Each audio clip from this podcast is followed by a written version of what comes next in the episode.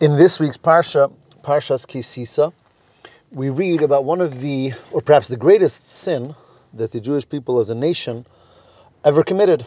And that is, it's just 40 days after the giving of Torah at Har Sinai, and Moshe Rabbe, the, uh, the entire, the uh, Moshe Rabbeinu was up in heaven learning Torah with Hashem, and the Jewish people miscalculated, and they thought that Moshe Rabbeinu was supposed to come down on that day, and he didn't, because really he was supposed to come the next day. The nation goes into a frenzy, into a panic, and they create the golden calf. And Klal Yisrael as a whole, um, or, or, at least many, many people, um, worship the golden calf as a, in a form of idolatry, which is again the cardinal sin that we did as a nation right after the giving of Torah. And of course, this whole story is extremely bizarre um, on many levels, but on the simplest level, uh, how could it be? 40 days earlier, we have a nation that experiences the greatest revelation of Hashem in this world ever.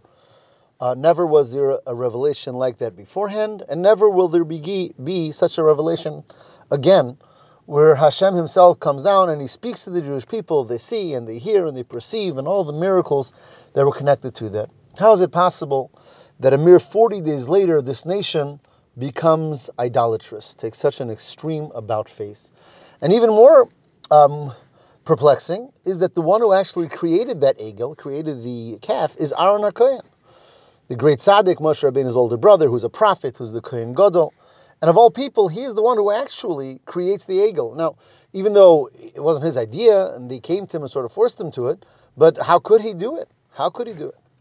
Now, actually, Rashi has two explanations whether Aaron actually formed the egel with his hands or he threw the gold into a fire and the egel, the calf, came out. But especially according to the uh, interpretation that he actually formed it. So he actually made this idol. How does any of this make sense? How could Aaron do it? How could the Jewish people do it? And clearly, this is a question that's been asked many times, and many different explanations are given. Um, I want to give over the point that the Rebbe explains according to Pshat, according to the simple understanding of the pasuk, how it's this question is not as perplexing as it seems. And the Rebbe points out that it's clear from the verses from the psukim that the Jewish people were not looking for a new god. They were not trying to serve the calf as a god. The, the, the words that they say is this: is the pasuk says, "Vayar ha'am," the nation saw, "Ki Moshe laredis," that Moshe Rabbeinu had not come down from the mountain, and they said, "Make for us Elokim," which is typically translated as God, but they explain, "Kizem Moshe ha'ish," because we're lacking Moshe. Moshe Rabbeinu is the one who was between God and us. Moshe Rabbeinu is the one who he told us what to do. He led us. He directed us. They weren't looking for a replacement to God, to Hashem.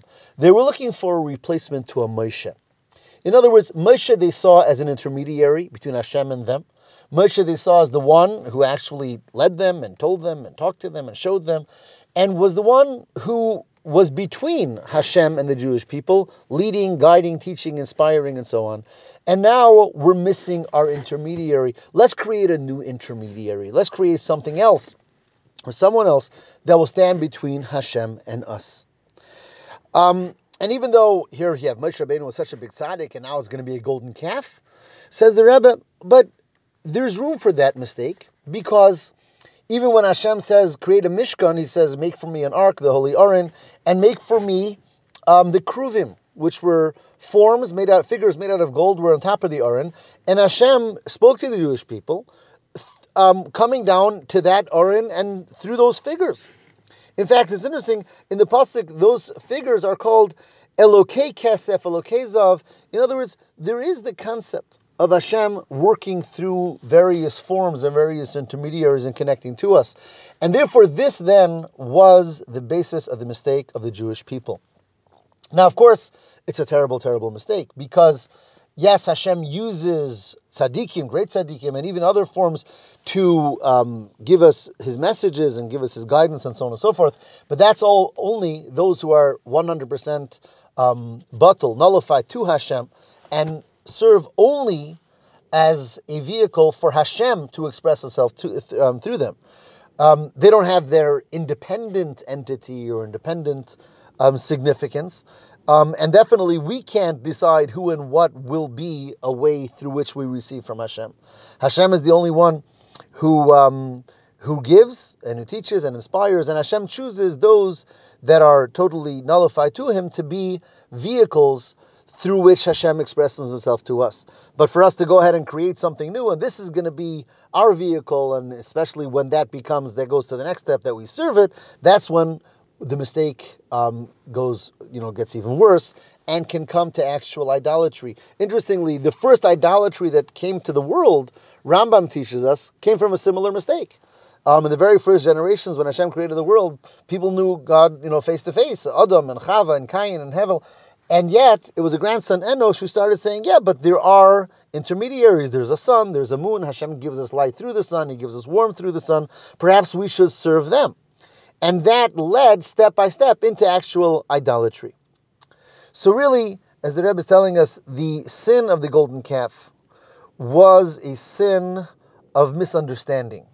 Again, it was not anyone trying to replace that there's a Hashem in the world. It was attributing a certain significance to intermediaries, and therefore the thinking process of perhaps we can create intermediaries and we can create um, and place our trust and our faith in intermediaries, and that is where we head down a very slippery slide into idolatry itself. This week is also, of course, the week of Purim.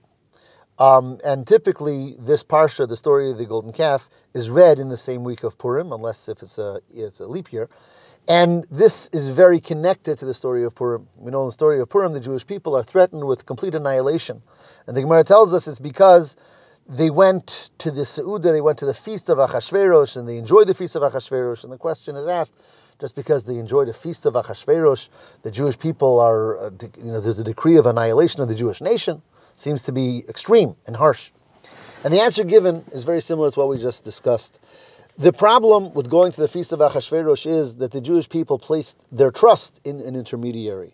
They felt, yeah, of course there's God in heaven, of course there's Hashem, but our existence down here and our safety and our security and our sustenance comes through an Achashverosh, comes through a Persian monarch or whatever monarch, whatever place we are.